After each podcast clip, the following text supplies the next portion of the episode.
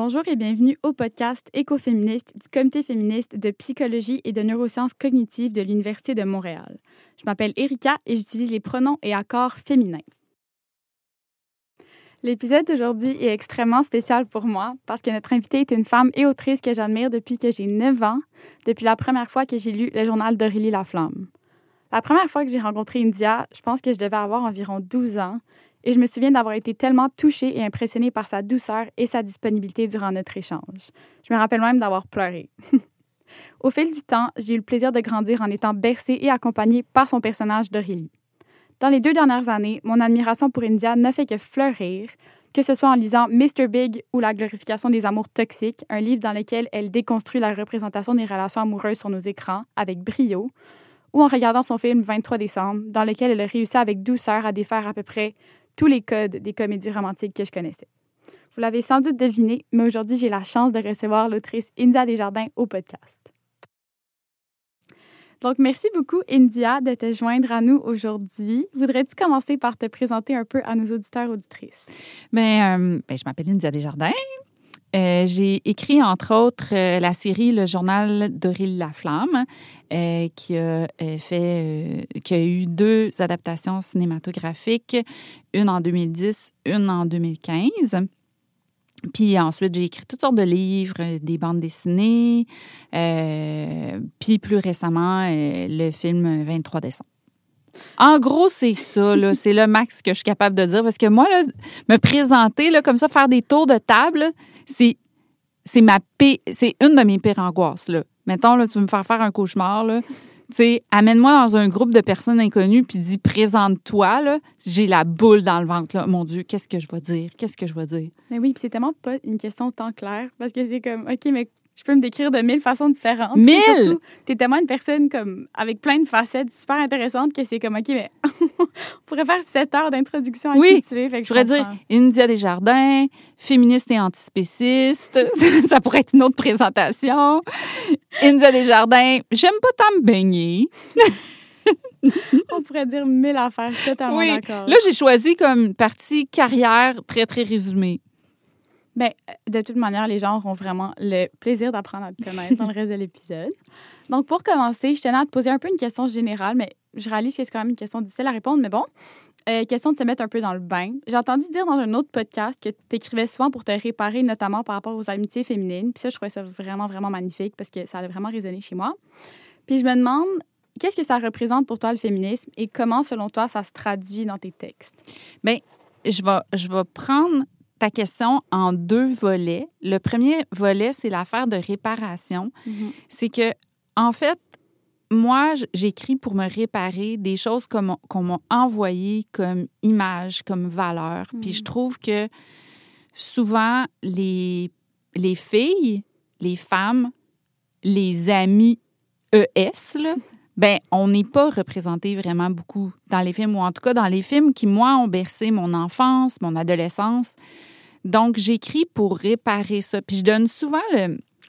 Je donne souvent l'exemple d'un film que moi, j'ai vraiment aimé, là, qui, euh, qui est euh, Retour vers le futur. Ah, puis ah, en tout cas, j'ai une réflexion. Je, ah, je t'avais dit que j'irais dans tous les sens, là, mais OK? Retour vers le futur. Tu connais ce film-là ou t'es trop jeune? Bon. Non, non, Retour vers le futur, c'est un gars avec, euh, avec son ami monsieur scientifique, nanana. Bon, ils, ils, vont dans le passé, puis là, il y a des erreurs. Puis lui, quand il apprend que son ami, qui est un scientifique, a inventé une machine à, voyager dans le temps, il, il pose plein de questions. Mais voyons, nanana, ça va être quoi, tout ça? Puis là, on suit l'aventure de ce gars-là. Dans le deuxième film, à, la fin du film, il amène, le scientifique amène le gars et sa blonde euh, dans le futur. Puis là, on arrive dans le deuxième film. La blonde en question, elle se met à poser des questions. Là, font, ils font comme Oh mon Dieu! Et là, ils l'endorment. OK? Et là, pendant tout le film, Jennifer, qu'elle s'appelle, elle est endormie. Et même à un moment donné, elle est une nuisance, là. Fait qu'il l'amène dans une ruelle, il accouche d'un poubelle. OK? C'est terrible. Puis il l'oublie. Un donné, là, eh, finalement, il y a des polices qui la ramassent, ils l'amènent dans sa maison. Puis là, eux autres, ils se sauvent de ce futur-là. Puis là, oh non, n'oubliez Jennifer. Puis là, ah, mais c'est pas grave, le monde va se reconstruire autour d'elle. Tu sais? Puis moi, là, ça, pour moi, là, c'est très... Puis j'adore ce film-là, OK? C'est Mhm. vraiment un film marquant de mon enfance. La musique, elle me fait vibrer, tout, là. Mais pour moi, c'est représentatif de ce qu'on m'a envoyé comme personnage féminin. Puis moi, il fallait que je m'identifie à Marty. J'avais pas le choix. Tu peux pas t'identifier à la fille qui est fatigante puis qu'on, parce qu'elle pose trois questions puis qu'on endort. Là. Fait, que- Ben fait que souvent, quand on est une, une fille, une petite fille, ben on est obligé de s'identifier à un personnage masculin parce que les personnages féminins sont soit absents, soit seuls dans une gang de gars, Mhm. fait qu'ils n'ont pas d'amis. Euh, alors que moi, j'avais des amis. J'avais des bonnes amies. Puis je comprenais pas pourquoi dans les films, il n'y avait pas de filles qui, qui ont, qui ont des amis ou ce qu'on nous envoie, c'est que les filles sont rivales, euh, euh, sont méchantes entre elles. Euh, puis ça, ce qui, puis là, ça, les, les, les, les arts se, se répondent. hein. Donc là, tu vas avoir, mettons, des humoristes qui vont dire Ah, toutes les filles sont méchantes entre elles. Puis là, puis là ça se répond. Là. Tout ça, c'est comme. Puis à quel point c'est la réalité ou à quel point c'est un construit? Puis là, tu vas avoir plein de filles qui vont dire Ah, moi, je m'entends pas bien avec les filles. Puis là, tu te rends compte qu'ils ont eu une chicane avec une fille, mais dix chicanes avec des gars. Puis que dans leur tête, tu sais, ça- c'est quasiment comme ça compte pas. tu sais une chicane avec une fille égale je m'entends pas bien avec les filles. Puis alors que tu sais, elle a eu plein d'amis sur sa route ou des choses comme ça. Donc moi, c'est quelque chose que j'ai voulu quand j'ai créé Aurélie Laflamme, euh, j'ai voulu euh, oui, j'ai voulu réparer, j'ai voulu donner une très bonne amie à Aurélie. Euh, j'ai voulu montrer que la rivalité féminine, c'était pas de la rivalité féminine. Souvent, c'est on n'a pas d'intérêt commun, fait qu'on peut pas être amis. Donc, j'ai voulu le montrer euh, d'une autre façon. Fait Mhm. qu'Aurélie, elle s'entend pas bien avec tout le monde, autant gars que certaines filles. C'est vrai. Mais c'est pas de la rivalité. Puis même quand Aurélie peut-être pense que c'est de la rivalité à cause d'une construction sociale, elle se le déconstruit parce qu'elle se rend compte, oh non, tu sais, finalement, on s'entend super bien, puis moi, mais on n'a pas de temps assez d'affinité pour être des amis, tu sais. Mhm. Puis ça, j'ai voulu. Fait que dans Aurélie, j'ai voulu beaucoup déconstruire ce qu'on m'a envoyé comme œuvre de fiction à moi, comme petite fille, dans les euh, années que j'ai grandi dans les années 90. Puis, euh, fait que j'ai voulu faire un personnage euh, complexe, là, tu sais, qui avait des, des amis, euh, des intérêts romantiques, une relation avec sa mère qui est qui est autant dans l'amour que dans le, le, le tu me tapes ses nerfs, de je t'aime, mais bon, tu sais, c'est complexe une relation avec une mère, puis j'ai voulu montrer ça, mais dans sa beauté, tu sais, moi, je trouve que le- la plus grande histoire d'amour d'Aurélie, c'est avec sa mère. Mhm. Puis, euh, puis tu sais, un personnage euh, qui, qui, tu sais, qui est bonne à l'école, tout ça. Donc, ça, c'est le premier volet. Me réparer, c'est me réparer de, des personnages qu'on m'a envoyés, moi, en tant que petite fille. Puis hier, OK, je vais faire un, un petit, un petit aparté parce que là, ces temps-ci, j'initie mon chum à la petite sirène, là, parce que à chaque fois que je vois le, le- la bande-annonce euh, du nouveau, Ouais. je pleure. Je comprends, moi aussi. Puis là, j'ai questionné plein de mes amis, OK? Et la toune Part of the, part of the World, là, bon, j'en parle, j'ai des frissons. ça fait pleurer toutes les filles. Ben oui. Puis là, moi, je- j'essaye d'analyser ça parce que je me dis pourquoi ça nous fait pleurer? Puis je me dis, tu sais, la petite sirène, là, ça a bien mal été compris, OK? Parce que c'est sorti en 1989, OK? Moi, j'avais 14 ans. Mhm. Puis ce film-là est marquant pour moi, c'est fondateur, tu sais. Puis hier, là, je l'ai regardé parce que là, je voulais que mon chum, il voit le, le- le film de 1989, puis après ça, on va, on va voir le nouveau pour, pouvoir comparer puis en discuter puis tout ça. Puis je me disais, c'est fou parce que la petite sirène, là, probablement que moi, ça m'a marqué parce que, un, OK, ça commence à se battre contre un requin. Donc, Mhm. premièrement, elle a une agentivité. Deuxièmement, c'est une anthropologue, OK? Elle collectionne des objets parce qu'elle s'intéresse à une autre culture. Elle s'intéresse à la culture des, des humains. Puis ça, c'est une de mes amies, je lui dois parce que c'est son analyse, Anne-Sophie. Allô, si t'écoutes. OK? C'est elle qui a, qui a trouvé que, que Ariel est une anthropologue. Euh, J'ai entendu dans une critique que Ariel était une order. Puis là, je me dis, faut-tu faut-tu haïr les. Faut-tu que les femmes. Tu sais, je me disais, OK, accumuler des objets égale. Elle a une pathologie, tu sais, c'est pas, elle a une curiosité, elle a des intérêts, elle a des passions. Ben non, elle a une pathologie. Bon. C'est troublant. Alors, tu sais, bon, c'est ça. Et cette chanson-là, là, Part of Your World, tu sais, euh, bon, euh, c'est, c'est- là, elle dit qu'elle a des questions, qu'elle se pose des questions, puis que elle veut qu'on réponde à ces questions, puis elle veut pas être réduite à seulement être une une fille qui donne des spectacles pour son père, tu sais. Elle veut, elle veut essayer de découvrir un nouveau monde. Elle a plein de questions, tout ça. Le prince dans La Petite Sirène, puis réduire La Petite Sirène à son amour du prince, là, non, ça, c'est- ça n'a pas rapport, tu sais. Parce que je pense là, que cette chanson-là, elle représente tous nos rêves, tous nos rêves de s'élever, d'être, d'être accepté, d'être dans une société. Puis c'est pour ça que ça fait pleurer les filles, je pense. Mhm. Parce que c'était une des premières chansons là, qui disait Hey, moi, là, je veux aspirer à plus. Je veux être avec vous. Je veux être considérée autant que vous. Puis je pense que c'est pour ça que ça nous fait pleurer puis ça vient chercher. Bon. Deuxième volet à ta question. je vais essayer de ne pas faire 3000 volets à toutes tes questions, mais en tout cas, tu comprends ce que je veux dire? Mais oui, totalement. Mais c'est tellement intéressant. Fait comme, tu le sens. Là. Mais c'est parce que je veux l'analyser, la petite sirène, parce que je suis comme le prince. Des fois, les gens là, sont pas fins envers les princesses, puis ils disent Ah, les princesses. Mhm. Puis je suis comme, mais attends là, la belle, c'était une lectrice, OK? La, la bête, on s'en fout, elle tripe sa bibliothèque de la bête. Tu sais, c'est ça qui fait qu'elle est comme, ah, je pourrais vivre ici, moi, il y a une grande bibliothèque. tu sais, Euh, tu sais, si tu penses à.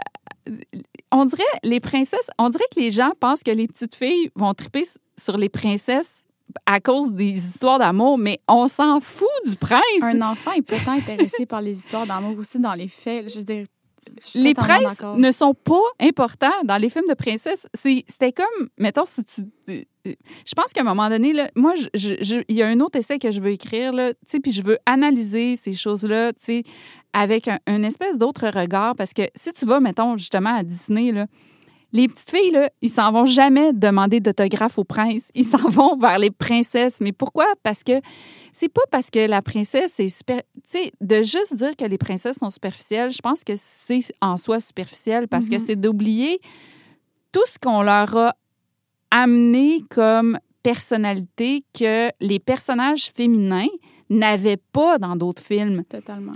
Puis, à un moment donné, j'ai écouté un podcast, puis quelqu'un disait que euh, c'était un meilleur, euh, un meilleur modèle pour une fille, euh, un gardien de but. puis là, je me disais, OK, comparons princesse, gardien de but. OK? Princesse, elle a un château. Gardien de but, un château à brossard, mettons. C'est bon. C'est un château aussi. OK? Princesse, OK, s'intéresse à des causes humanitaires, mettons. Ouais. Philanthrope. Euh, gardien de but s'intéresse aussi des fois à des causes humanitaires, bon. Euh, je disais, comparons les deux, là. Pourquoi un serait meilleur que l'autre? Bon, en tout cas. Fait que va falloir que j'élabore cette pensée-là dans, dans, dans, dans un futur essai, mais en tout cas, je voulais redonner la- les lettres de noblesse euh, à la petite sirène parce que moi, je pense que je, pense que de plus en plus, je veux analyser pourquoi les les, les, les filles pleurent à la chanson Part of Your World. Puis je pense que ça vient de quelque chose comme à un moment donné, j'avais lu un, le livre, je sais pas si tu l'as lu, mais Le regard féminin de Iris Bray. Tu sais, c'est Il est dans ma liste, mais je ne l'ai pas encore lu. bon. euh, et elle parle que au début de Wonder Woman, Mhm. euh, il y a une étude qui démontre qu'il y a énormément de femmes qui, en voyant la première scène où c'est des Amazones euh, qui courent, euh, j'en parlais des frissons, euh, les, les femmes ont pleuré en voyant cette scène-là. Pourquoi? Parce que c'est extrêmement rare que tu vois dans un film des centaines de femmes, une foule remplie de centaines de femmes. Écoute, l'autre jour, j'écoutais Mario Bros, là, OK? Euh, Il y a une fille, puis c'est la princesse. Même dans, même dans les foules, là, les tortues, Mais les voyons. champignons, les... Puis, OK, le seul, le, méchant, tout ce qu'il veut, Il, il veut pas, il y a pas de grand dessin machiavélique, là. Tout ce qu'il veut, c'est marier la princesse, OK? Puis là, je- à quelque part, je me disais, tu sais quoi? Je le comprends. Il y en a juste une Mais oui, franchement. dans tout le monde. Il y en a juste une.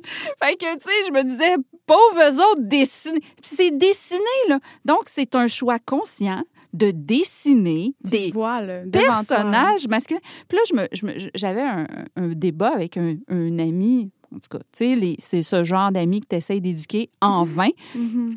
Puis là, il disait oui, mais c'est comme ça dans Mario Bros. Les personnages sont, sont masculins, ils vont pas l'inventer. Attends, fait que là, ils ont inventé des bonhommes pour, la- pour créer une foule, mais ils sont pas capables d'en inventer, tu sais, je sais pas, là, avec des traits un peu plus féminins. En tout cas, bon. Franchement. Fait que là, le deuxième volet de ta question, tu disais en quoi c'est important d'intégrer le féminisme? Ouais. Et comment, selon toi, ça se traduit dans tes textes? Euh, tu sais, moi, là, moi, je pense qu'on devient féministe. En tout cas, moi, tu sais, vous, votre génération, je pense que c'était très nommé. Mhm. Moi, je pense que, tu sais, ça fait partie de mon parcours quasiment sans m'en rendre compte. Aujourd'hui, je peux le nommer, mais c'est venu très tôt dans ma vie, là, tu sais, que moi, mettons, j'avais 10 ans, j'étais dans mes cours de sport, puis là, tout d'un coup, je voyais qu'on faisait des sports que quand tu regardes à la TV, euh, ben c'est juste des gars qui font ce sport-là. Puis là, je suis comme, pourquoi je pourrais pas faire un sport que moi, je peux rêver à Mhm. gagner? Fait que, mettons, la gymnastique, t'avais des, aux Olympiques, tu avais des gymnastes qui, tu sais, qui gagnaient des mé- médailles, tout ça. Donc, pourquoi moi, je peux pas... Puis c'est- c'est- ça revient à la représentation. C'est pourquoi moi, je peux pas faire un sport dans lequel je vois quelqu'un qui me ressemble Mhm. gagner, remporter une médaille, tout ça. Fait que je pense que quand tu es une fille, rapidement, puis je pense que je dis fille, mais ça pourrait s'appliquer à n'importe qui qui qui est pas représenté dans, Mhm. dans ce qu'elle est comme personne. les minorités. Ouais. Puis, tu sais, je me, je me disais, je pense que ça vient rapidement dans ta vie où tu te dis, ah, je me vois pas, tu sais, puis je, je sens une injustice. Puis, je pense que cette injustice-là que tu ressens à un moment donné dans ta vie, ça fait que tu deviens activiste de quelque chose. Fait Ouais. que ça peut être le féminisme. Moi, tu sais, j'ai d'autres causes aussi, comme l'antispécisme, des choses comme ça. Je pense que cette injustice-là que tu ressens à un moment donné, comme une petite boule dans ton ventre, à un moment donné, ça fait de toi ça. Puis après ça, ça devient dans ce que j'écris, dans ce que je fais, dans ce que je dis. Ça, c'est- pas forcé, c'est juste là parce que moi, je suis ça. Mhm. Donc, moi, tu sais, on parlait de réparation. Moi, je veux écrire ce que moi, j'aimerais lire. Donc, c'est, c'est, c'est- ça, revient à la réparation. Ça revient à comment ça s'inscrit dans ce que j'écris. Ben, je vous, moi, ce, que ce, qui, ce qui m'a manqué, je veux l'ajouter. Et tu le fais tellement bien. Puis je dois dire, même, tu sais, pour moi, d'avoir grandi avec tes livres, c'était en quelque sorte, puis on va rentrer là-dedans un petit peu plus tard avec Aurélie, là, mais ça a tellement été important. Je pense que ça, a tellement été des bons modèles avec lesquels grandir. Fait que je pense que, je veux dire, ta quête de, de réparation, elle est vraiment réussie.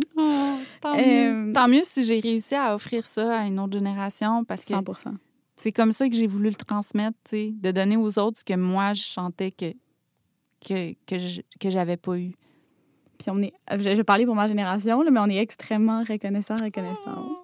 Puis une chose justement que je, que je trouve vraiment inspirante de toi, c'est que tu réussis à rendre ton art engagé sans pour autant rendre ta colère qui, qui se cache un peu derrière difficile à digérer.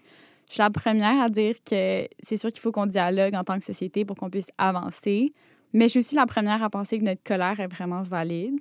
Puis, je veux dire, c'est pas la première fois que je l'entends, mais comment tu fais pour être aussi je veux pas dire douce parce qu'on dirait que douce, c'est connoté un peu négativement, mais comment tu fais pour être autant une force tranquille dans ton féminisme, au jour le jour, dans ce que tu écris? Je veux dire, c'est, c'est tellement tout le temps présent, mais c'est assez subtil pour pas que ce soit trop choquant. Je veux dire, je sais pas comment tu fais, mais, mais je suis vraiment curieuse de comprendre. Bon, un, c'est universitaire, hein, fait que je peux pas sacrer.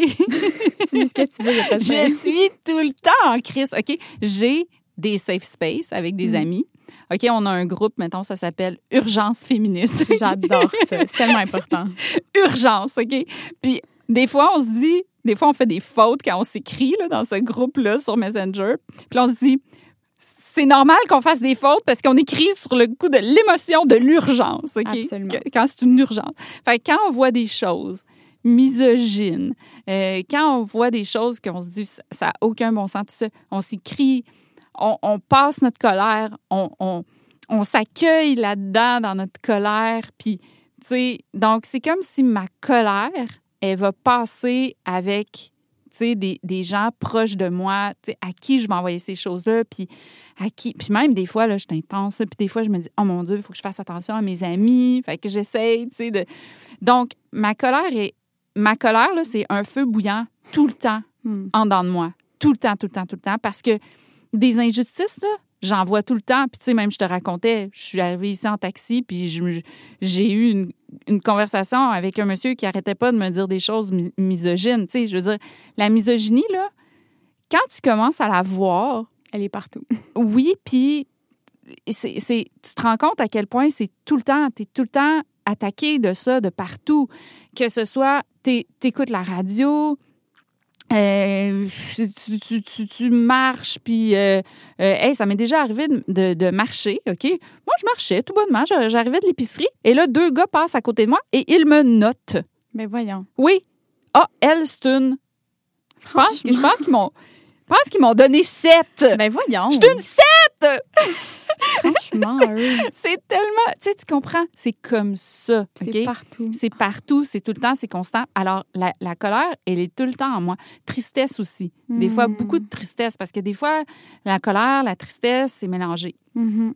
Puis, euh, une fois, mon amie euh, Judith Lucier, elle m'avait dit, qui est très euh, militante aussi dans son féminisme, elle m'avait dit qu'il fallait apprendre à voir les bons, euh, tu sais, les, les avancements. Parce que Mm. sinon, on peut développer la fatigue militante. 100 Donc, j'ai essayé de, de voir ça, mais je te dirais que après, comment je, je l'intègre dans mes œuvres, c'est que je me dis, euh, il y a une sociologue qui s'appelle Francine Descaries euh, qui a dit que le plus grand défi du féminisme, c'était de l'intégrer dans le mainstream, parce que sinon, on va pas réussir à, on va pas réussir à, à contaminer, si on veut, Propagé.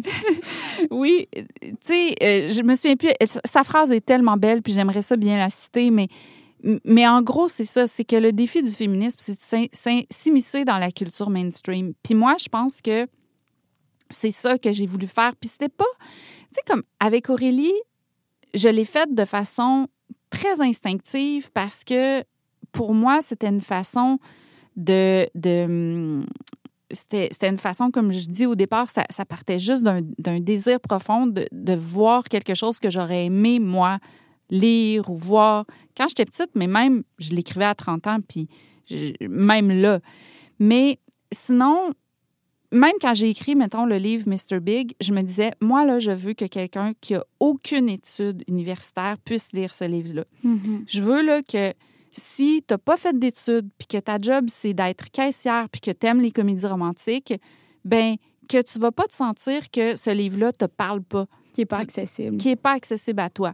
Ce qui fait que des personnes qui se connaissent beaucoup sur le féminisme ont pu lire le livre puis dire ah c'était pas assez pour moi parce que la personne elle s'y connaît plus mais c'est important de euh, je trouve d'être capable de d'intégrer ces notions là dans des œuvres que les gens que les gens aiment Mhm. puis que qu- quand on connaît, mettons, les codes de quelque chose, de savoir se les réapproprier pour sans que ça paraisse trop. Puis c'est, c'est une fine ligne et c'est beaucoup de travail. Puis il y a des gens qui pensent que, mettons, euh, la pop, c'est très facile, tu sais. Et pourtant. c'est très facile, mais c'est beaucoup de travail pour essayer d'intégrer ces, ces, ces notions-là. Je ne sais pas si je réponds bien à ta question. Mais oui, 100 Puis c'est sûr que, je veux dire, c'est un peu similaire à ce qu'on fait en, psychologie souvent, c'est d'essayer de vulgariser des, des notions scientifiques, justement. Puis, mais je veux dire, toi, c'est comme une étape plus loin parce que déjà, il faut que tu comprennes le construit, le concept. Après ça, que tu l'intègres dans l'art, mais que ce soit pas non plus. Puis c'est ça d'ailleurs que j'ai trouvé avec euh, Mr. Big, que j'ai trouvé vraiment rafraîchissant. 23 décembre aussi, en fait. C'est le fait que je pouvais ben, le regarder et le lire sans pour autant avoir l'impression que je disais quelque chose de lourd puis d'extrêmement intellectuel. Qui, après ça, oui, ça me faisait réfléchir, mais c'était c'était comme ludique comme réflexion. Puis je pense que, je veux dire, t'as vraiment réussi à le faire. Là. Que c'était. Je pense, mais je comprends. Mais C'est beaucoup de travail, puis tu sais, c'est. C'est. C'est ça. C'est c'est d'être capable de. Il faut que. Tu sais, je pense que pour être capable de déconstruire un code, il faut le comprendre, mais il faut aussi l'aimer. Hmm. Donc, moi, les comédies romantiques, j'aime ça.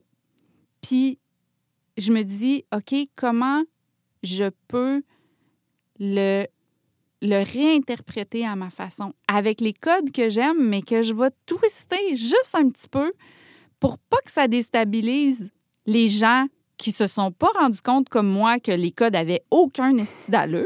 Ouais. Puis, euh, mais que, donc, ça va être juste, ça va être juste une limite à côté pour justement pas que on sente trop ma colère ou on sente trop mon militantisme. Sauf qu'il y a eu des versions de mon scénario. J'ai des versions qui existent, des versions de colère, Erika. Hmm. J'ai une version de 23 décembre tous les personnages sont féminins. Il n'y a aucun Aucun gars. En fait, il y en a, mais sont accessoires, comme souvent les filles dans les films. Très, très, très. Parce que souvent. j'étais. Ça, là, cette version-là, là, je vais te le dire après quel film je l'ai écrite, là, c'est après Tenet. T'as-tu vu Hmm. Tenet? Ouais. J'ai tellement été fâchée là, de Je Tenet. comprends. OK? Il y a une fille dans le film, elle se fait battre, elle se fait tirer dessus, euh, puis elle, sa seule quête, c'est de sauver son enfant. Le gars, lui, sa quête, c'est de sauver le monde. Mais la fille, elle, ben, une fille, c'est juste une mère, puis c'est juste bon à se faire battre puis à se faire euh, tirer dessus. Parce que sinon, quoi de, qu'est-ce qu'on pourrait faire faire à cette fille-là dans le film? Voyons! tu sais? Mais je comprends. Mais c'est. Puis même les figurants, les figurants, c'est tous des gars. Il y a une fois un bébé, une madame avec un bébé dans la foule. Oh, il y a une médecin, là, mais la médecin, elle sert à rien, là. Elle fait juste expliquer quelques affaires. Fait que j'ai une version de 23 décembre qui a été écrite en réaction à Ténet. Fait que, tu sais, tu dis la colère. C'est juste qu'à un moment donné, tu dis, OK, c'est parce que les gens, les gens, là, ils le remarquent pas qu'il y a juste des gars dans les Hmm. films. Mais un film, là, qui aurait juste des filles, les gens le remarqueraient. 100% Ben oui, ce serait tellement critiqué. Puis après ça, ce serait comme, ah, mais c'est comme du sexisme parce qu'il n'y a pas d'hommes, mais c'est genre, il y a plein de films sans femmes et ou sinon, il y a des femmes, mais comme elles n'ont pas une ligne. Là. Fait que, ouais, Exactement. 100% Puis justement, un peu euh, par rapport au fait que tu parlais de réécrire les codes, Aurélie, pour moi, ça a été vraiment un exercice de réflexion vraiment important. Puis, OK, j'avais peut-être 10 ans là, quand je l'ai lu, mais quand même. On peut que- réfléchir à 10 ans. ben, 100 Puis ça m'a fait réfléchir parce que je pense que j'avais tellement internalisé justement le fait que, ben, les histoires d'amour, puis j'étais tellement focalisée là-dessus. Mais ce que je trouvais rafraîchissant d'Aurélie, c'est que c'est pas ça. Non. Tu sais, il y a une trame romantique, mais c'est tellement pas le centre de l'histoire, ce que je trouvais vraiment beau. Mais aussi, Aurélie, ce que je trouve un peu, je veux pas dire déstabilisant, mais c'est qu'elle est vraiment normale, voire ordinaire, mais comme vraiment dans le bon sens. Je me sentais comme comprise. Puis aussi, ce que j'aimais, c'est que je pouvais l'admirer sans pour autant me sentir moindre parce que je l'admirais. Puis je voulais savoir un peu qu'est-ce qui t'a inspiré à écrire sur un personnage pendant neuf tomes?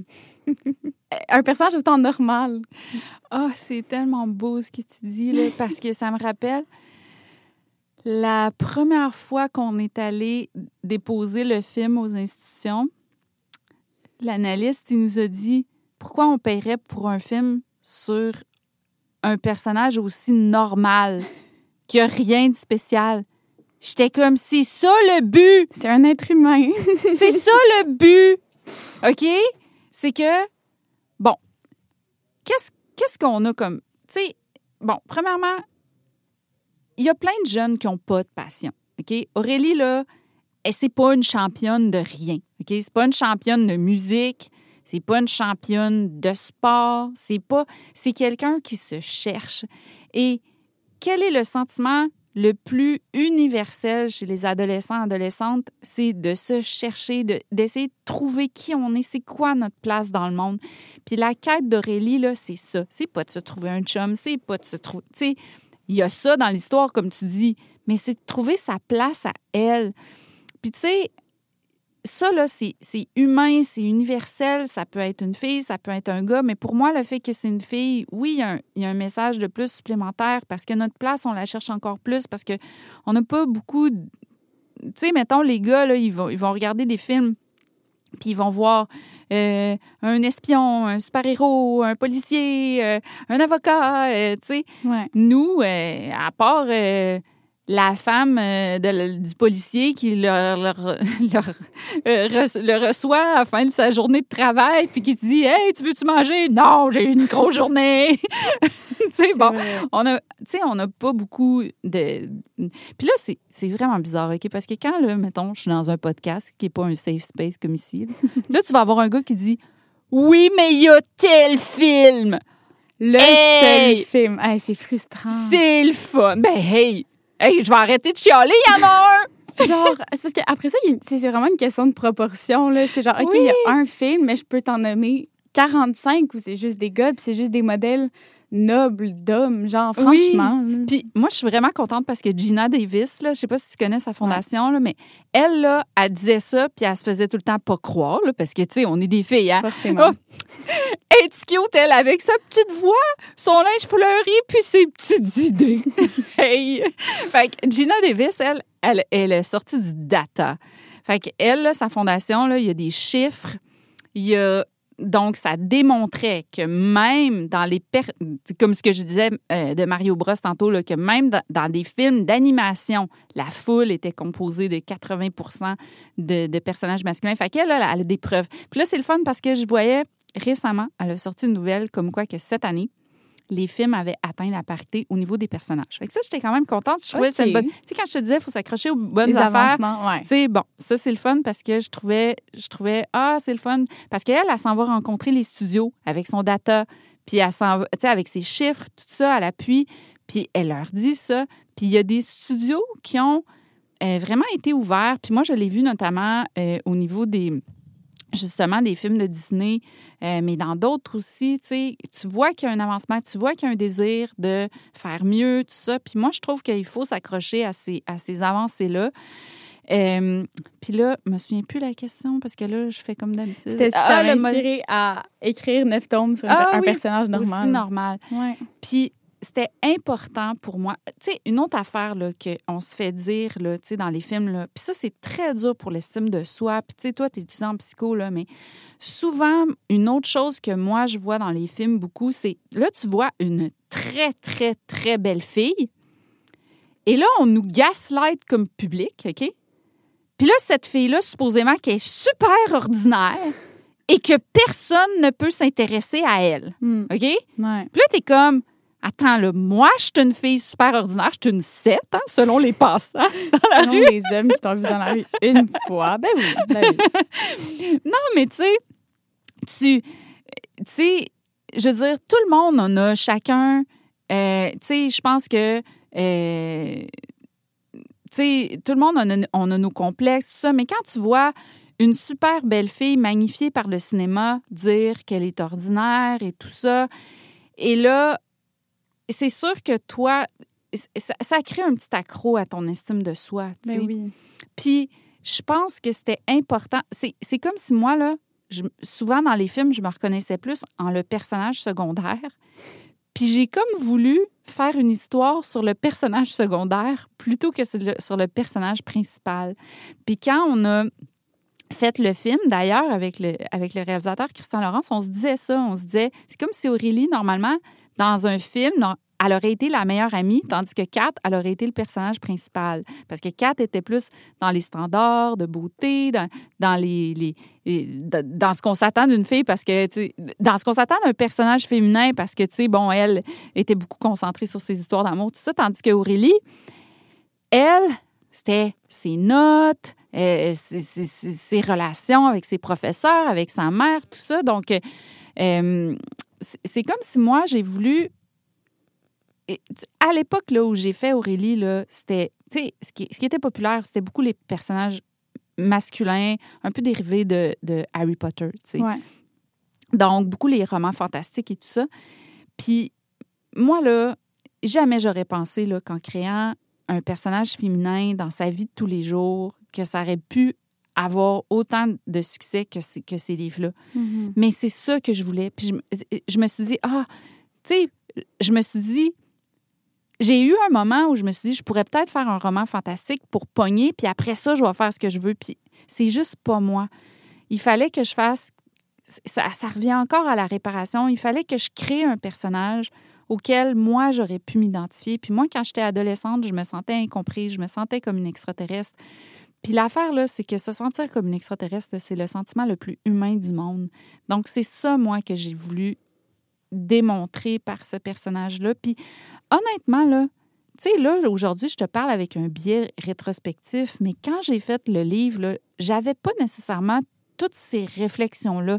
J'avais juste envie que ce personnage-là existe pour, justement, pour il y a tellement de choses dans Aurélie que c'est des vengeances, OK, par rapport à des œuvres qui, moi, m'ont été données. là. Juste le fait qu'elle finisse avec Tommy, c'est une vengeance à un film qui s'appelle. euh, voyons, comment ça s'appelle? Pretty in Pink. Ouais. tu sais, que je trouve pas qu'elle finit. Même l'autre jour, j'ai vu une scène, j'étais comme, c'est donc ben creepy, il est dégueulasse, ce gars-là. Pourquoi tu finis avec? J'ai. Ça, passait sur Instagram en reel, là, puis j'étais fâchée.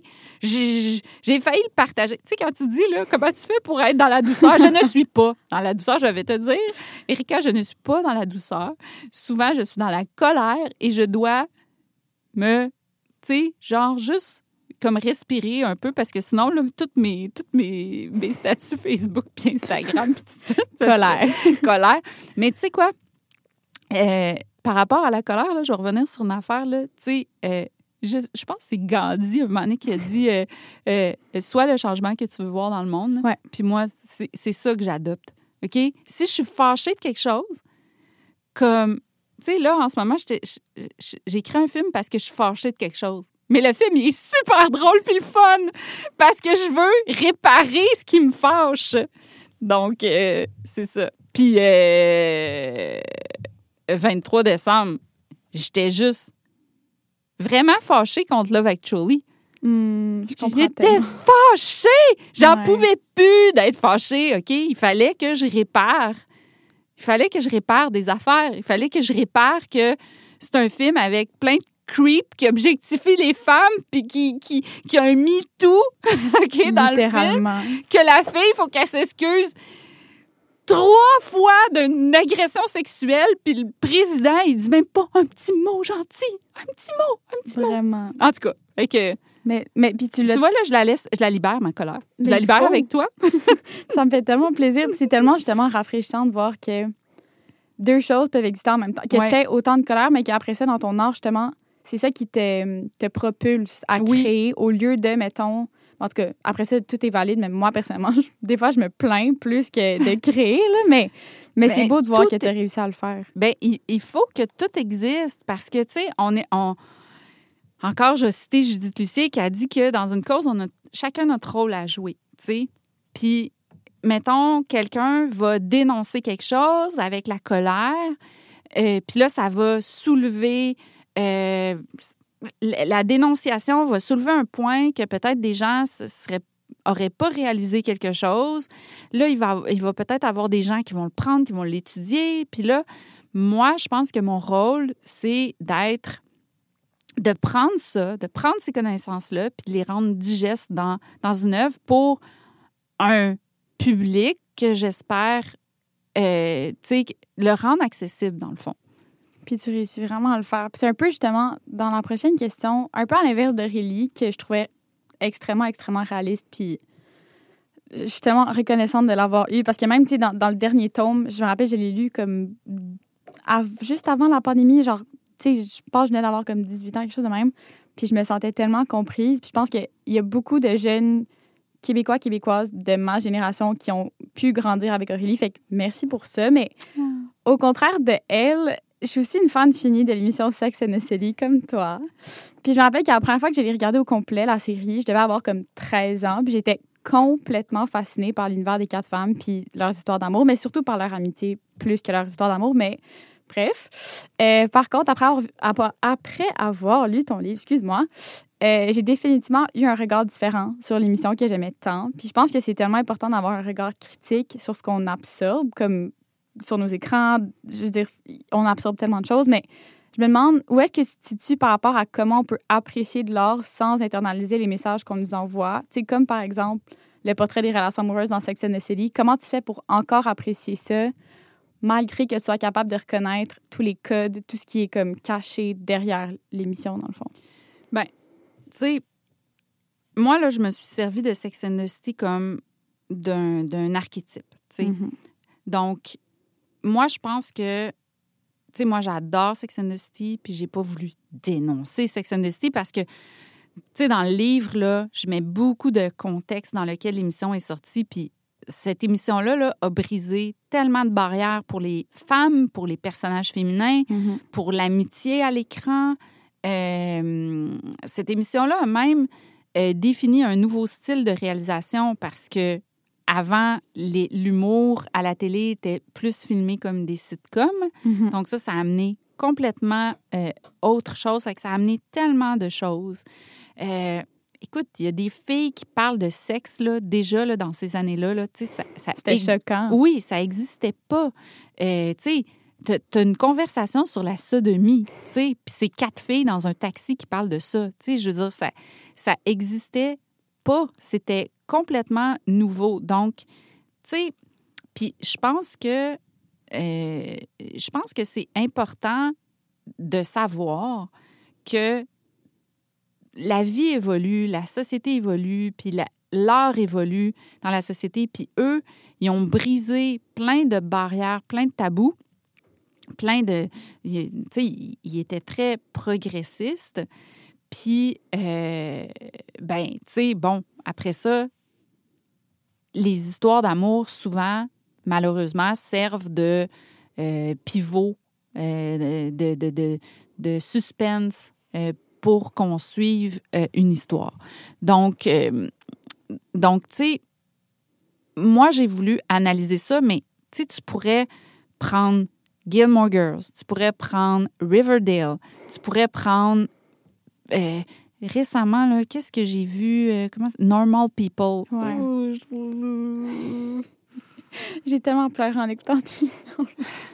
Puis j'étais comme, c'est. Puis là, je voyais des gens dire Oh, c'est tellement beau. Puis j'étais comme, mais c'est vraiment. Tu sais, c'est vraiment de la violence psychologique, là. Tu sais, je veux dire, le gars, il dit. Tu sais, il la voit en cachette. Après ça, il dit qu'il peut pas aller au bal avec elle. Elle reste chez elle tout seul. Tu sais, je veux dire. pas capables de communiquer. Ses intérêts à elle, on s'en fout. On s'en fout. Fait que, tu sais, je veux dire, moi, je me suis servie de Sex and the City parce que j'aime tellement l'émission. Mhm. Euh, J'aime tellement, mais je veux dire, on, on répète sans cesse ce, ce pattern-là. Comment s'en sortir, tu sais? Puis je voulais l'analyser parce que je me disais, le but, c'est pas d'arrêter d'aimer ces choses-là. Puis je pense que c'est pas propre aux, comédies romantiques. Il y en a qui pensaient que je dénonçais les comédies romantiques. Bien, ceux qui n'ont pas lu le livre, là. Euh, mais tu sais, je veux dire, James Bond, là, le dernier James Bond, tu sais, je veux dire, c'est tellement, son comportement envers la fille est tellement violent. Mhm. Mais regarde, c'est- juste que je veux dire que c'est tellement banalisé dans les fictions, la façon dont on traite les personnages féminins, que moi, je voulais euh, offrir une réflexion à ce sujet-là pour les relations amoureuses particulièrement. Puis, euh, attends, c'était quoi ta question, juste pour être sûre que je me, je me perds pas trop, là? Euh, juste par rapport, comment tu fais pour apprécier l'art sans internaliser, mettons, ce que tu remarques comme Oui, ben moi, je pense que plus on le nomme, plus on, pointe des choses, plus on est capable d'avoir une distance. C'est-à-dire que, admettons là, que euh, tu regardes un film, puis les gens se tirent dessus, OK? C'est clair, OK? Tu es capable d'avoir de la violence, tu es, capable de voir la violence parce que, premièrement, elle est très visible. Tu es capable de prendre une distance parce que tu dis, bon, ben, tu sais, ça, ça, ça m'arrivera pas chez nous, je suis pas dans une guerre, euh, je suis pas, tu sais, fait que t'es capable de prendre une distance puis de voir que c'est de la violence parce que c'est, c'est très nommé, c'est très, euh, bon. Euh, maintenant, pour la violence psychologique, pour les relations amoureuses, c'est plus insidieux Mhm. parce que on nous présente ça comme de la romance. Donc, dans presque toutes les œuvres, de, que ce soit comédie romantique, comédie dramatique, tout ça, une relation amoureuse, c'est une relation où il y a beaucoup, beaucoup d'obstacles, beaucoup, beaucoup de conflits, beaucoup, beaucoup de désintérêt d'un des deux personnages, Mhm. alors que l'autre doit courir, courir, courir. Des hauts et des bas constants. Et là, après ça, il y aurait un happy end. Puis des fois, le happy end, il arrive, tu vois, neuf mois plus tard. Et je m'excuse. Moi, de toute ma vie, je me suis dit, moi, je m'excuse, mais en neuf mois, là, ça va être réglé, là. Mhm. Ben oui, Bon, finalement, j'ai eu des relations toxiques, puis après neuf mois, c'est pas nécessairement réglé, mais bon. On l'a tout vécu. c'est ça. Mais, euh, tu sais, donc, puis ça, ça nous est présenté comme, comme romantique, puis c'est ça qui est insidieux, selon moi. Ouais. Puis j'ai fait des recherches pour me demander, bon, est-ce que la violence, ça peut, ça peut euh, inciter à la violence? là? J'ai fait plein de recherches là-dessus parce que je voulais voir qu'est-ce que les études disaient à ce sujet-là. Ouais. Puis tu sais, c'est- c'est très difficile de trouver une réponse parce que tu as autant d'études qui vont dire que ça a un impact, puis d'études qui vont dire que ça n'a pas d'impact. Ouais. Puis, euh, puis là, finalement, j'ai trouvé un semblant de... Con, ben, un consensus scientifique de, de l'American Psychology. En tout cas, c'est un... Ouais, la c'est- PA. Ouais, bon. Puis, eux, ils disent que, dans le fond, ça n'incite pas à la violence si tu n'as pas de prédisposition, Ouais. mais que ça peut désensibiliser à la violence. Puis là où je, je- je pousse ma réflexion dans le livre, c'est si on est désensibilisé à une forme de violence qui n'est pas nommée, ben là, est-ce que ça se peut que ça, ça puisse avoir un impact sur notre façon de percevoir les relations amoureuses? Puis c'est c'est ça que je voulais amener comme réflexion dans mon livre. Et moi, ma position, ce que je pense, après avoir fait toutes mes recherches, ben moi, je pense que ça peut avoir une, une incidence sur notre façon de percevoir les relations amoureuses, de, de penser que certains comportements qui sont pas des bons comportements, que ça peut être normal. Un peu comme pré-MeToo, Hmm. euh, il y avait énormément d'agressions sexuelles dans les films. Comme, euh, je sais pas si tu as vu le film, euh, c'est un film avec Drew Barrymore puis Adam Sandler.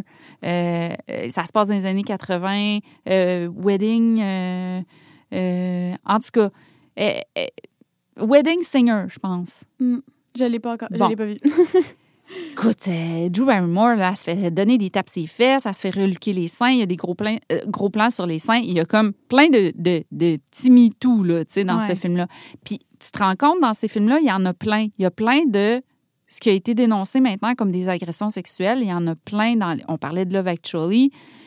Et Pré-MeToo, il y avait plein de ça dans les films. Puis là, depuis le MeToo, il y en a plus ou moins Mhm. ça a vraiment changé maintenant notre façon d'aborder ces choses-là. Et là, je me dis, ben, il y a peut-être une autre évolution à faire qui est au, sujet même de la des relations euh, romantiques. Puis je remarque de plus en plus une amélioration dans les comédies romantiques comme, euh, tu sais, euh, Jennifer Lopez, elle a sorti une comédie romantique sur Netflix récemment. Tu vois, la relation, c'était une belle relation. Tu sais, puis quand le- le- le- les conflits sont extérieurs à la relation, que, mettons, bon, là, elle, dans ce film-là, était, euh, était une chanteuse populaire, puis là, le gars, c'était un gars plus ordinaire. Fait que, tu sais, la relation, finalement, c'était c'était comme euh, leur situation de vie qui n'était pas tout à fait la même. Mhm. Donc, bon. Fait que, tu sais, tu dis, ah, ben, puis c'est une belle relation, ils sont fins ensemble. Fait que, tu sais, des fois, j'en vois, j'en vois de plus en plus, puis je trouve ça vraiment chouette. Tu sais, je me dis, OK, il y a, il y a de l'espoir.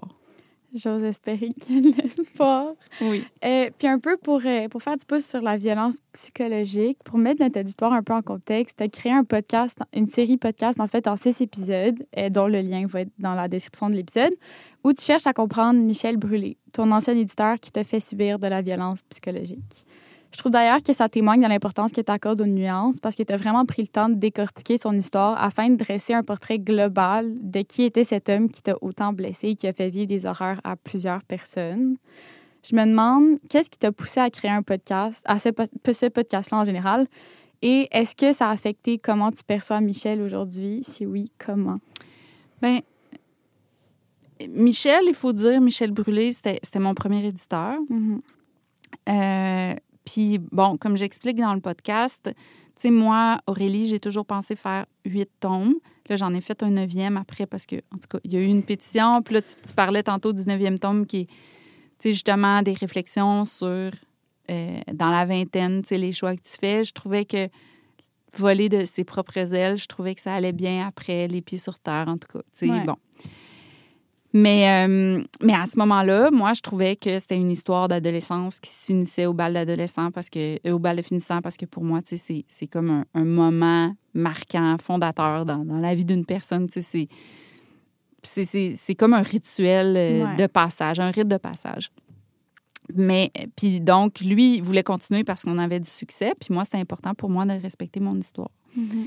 Puis, puis lui, il l'a pas pris. Donc, c'est comme un refus, un consentement qui n'a pas été euh, bien accueilli, un non-consentement. Et, euh, et donc, euh, cet homme-là, il est décédé en 2021 alors qu'il était en procès pour agression sexuelle.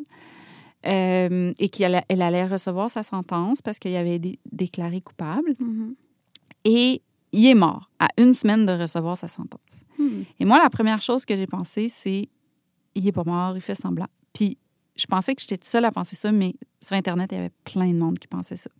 Puis moi, je me suis demandé pourquoi les gens croient pas à sa mort? Puis là, la question qui m'est venue, c'est quel genre de vie faut que tu aies vécu pour qu'on ne croit pas à ta mort?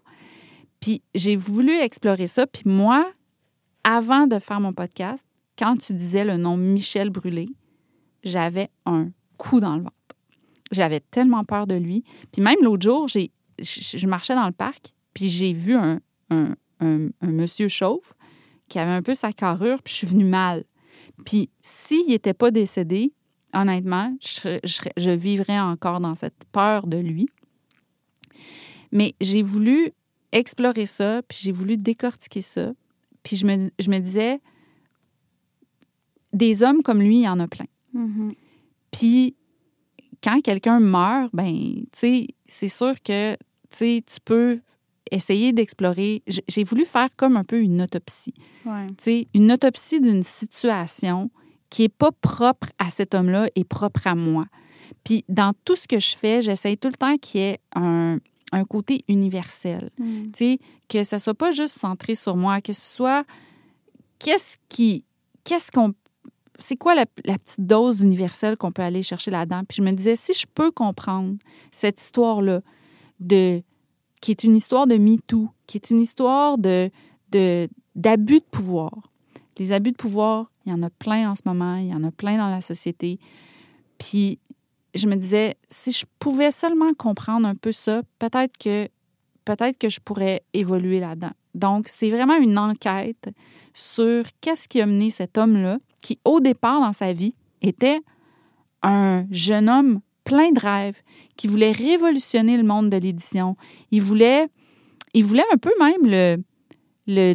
tu sais, il trouvait le milieu snob. Tu sais, lui, il voulait justement, euh, il croyait aux choses pop. C'est pour ça qu'il a cru en moi, alors que personne ne croyait en moi. Il voulait aussi, euh, tu sais, rendre le livre plus accessible pour le public, alors qu'il trouvait ça très. Il voulait le décloisonner. Puis il était très de gauche aussi, il avait des valeurs de gauche qu'il voulait transmettre, tout ça.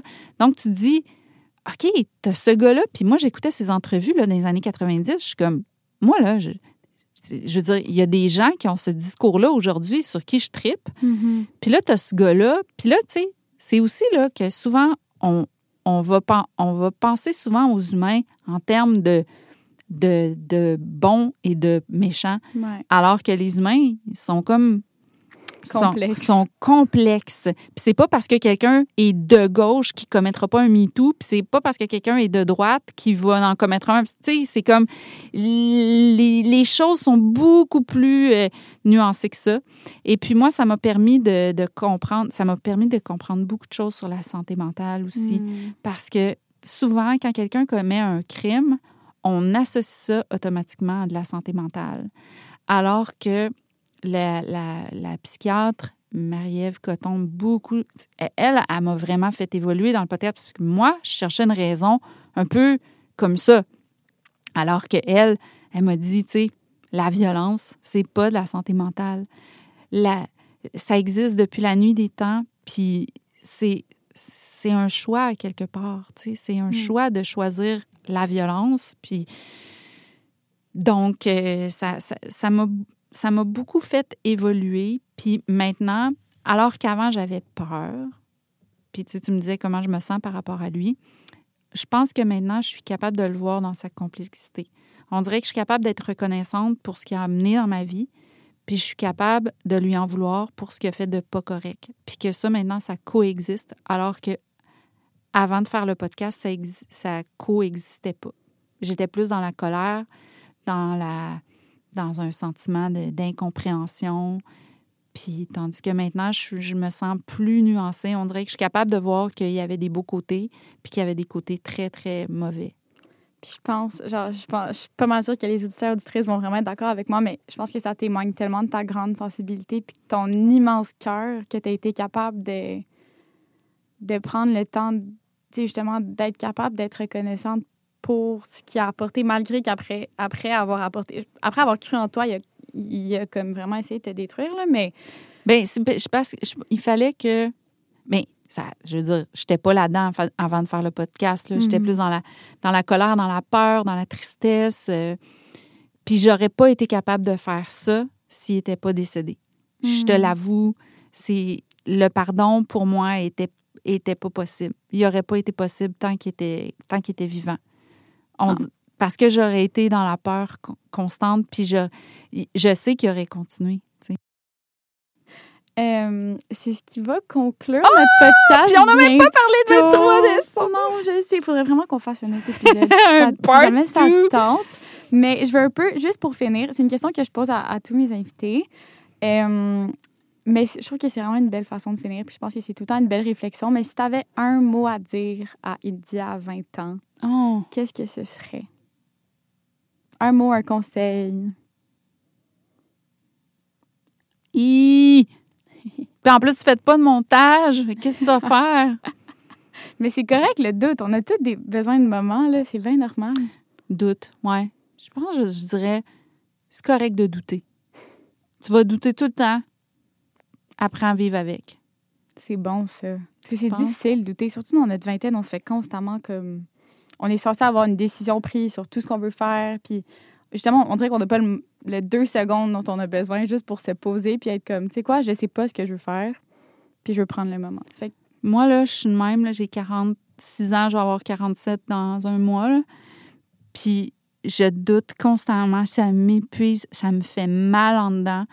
Mais en même temps, tu sais, j'ai l'impression que le doute, même l'anxiété, des fois, tu sais, j'ai l'impression que c'est tellement mal vu alors que grâce à Sonia Lupien, maintenant, je le vois comme un super pouvoir ouais. tu sais, je le vois comme je remets en doute les choses, j'évolue comme personne. Ça me fait de la peine des fois de voir du monde de mon âge dire que bah, ils ont tu sais, ils savent tout maintenant, puis pff, ils s'en foutent de la société, puis je, je dis tout le temps à mon chum, j'espère que je serai jamais ça, j'espère que je vais tout le temps remettre en doute ce que j'ai appris, ce que, ce que, ce que je perçois comme comme la réalité, une vérité, tout ça. Je trouve que c'est correct de douter, puis c'est sous-estimé. Je suis tellement d'accord. Oh, mais là, j'ai des frissons partout, mais. Oh, mon Dieu. Mais merci tellement d'être venu sur le podcast. On se partira de notre propre groupe secret d'urgence féministe. Absolument. on peut vraiment faire passer toute notre colère. Merci tellement d'être venu. Merci. Bye bye, India. Bye. Donc voilà, c'est la fin de l'épisode. Merci de nous avoir écoutés. Si vous avez des questions et des commentaires, vous pouvez nous les communiquer par message privé ou par courriel. On aime vraiment ça avoir votre opinion. N'hésitez pas à nous envoyer des témoignages aussi. Vous pouvez aussi partager ce podcast sur vos réseaux sociaux pour soutenir l'initiative du comité. N'oubliez pas d'aller suivre la page Facebook et Instagram du comité féministe de psychoneuro de l'UDM. Toutes les références utilisées seront disponibles pour vous dans la description du podcast. Restez à l'affût pour le prochain épisode du podcast. Prenez bien soin de vous. Bye bye.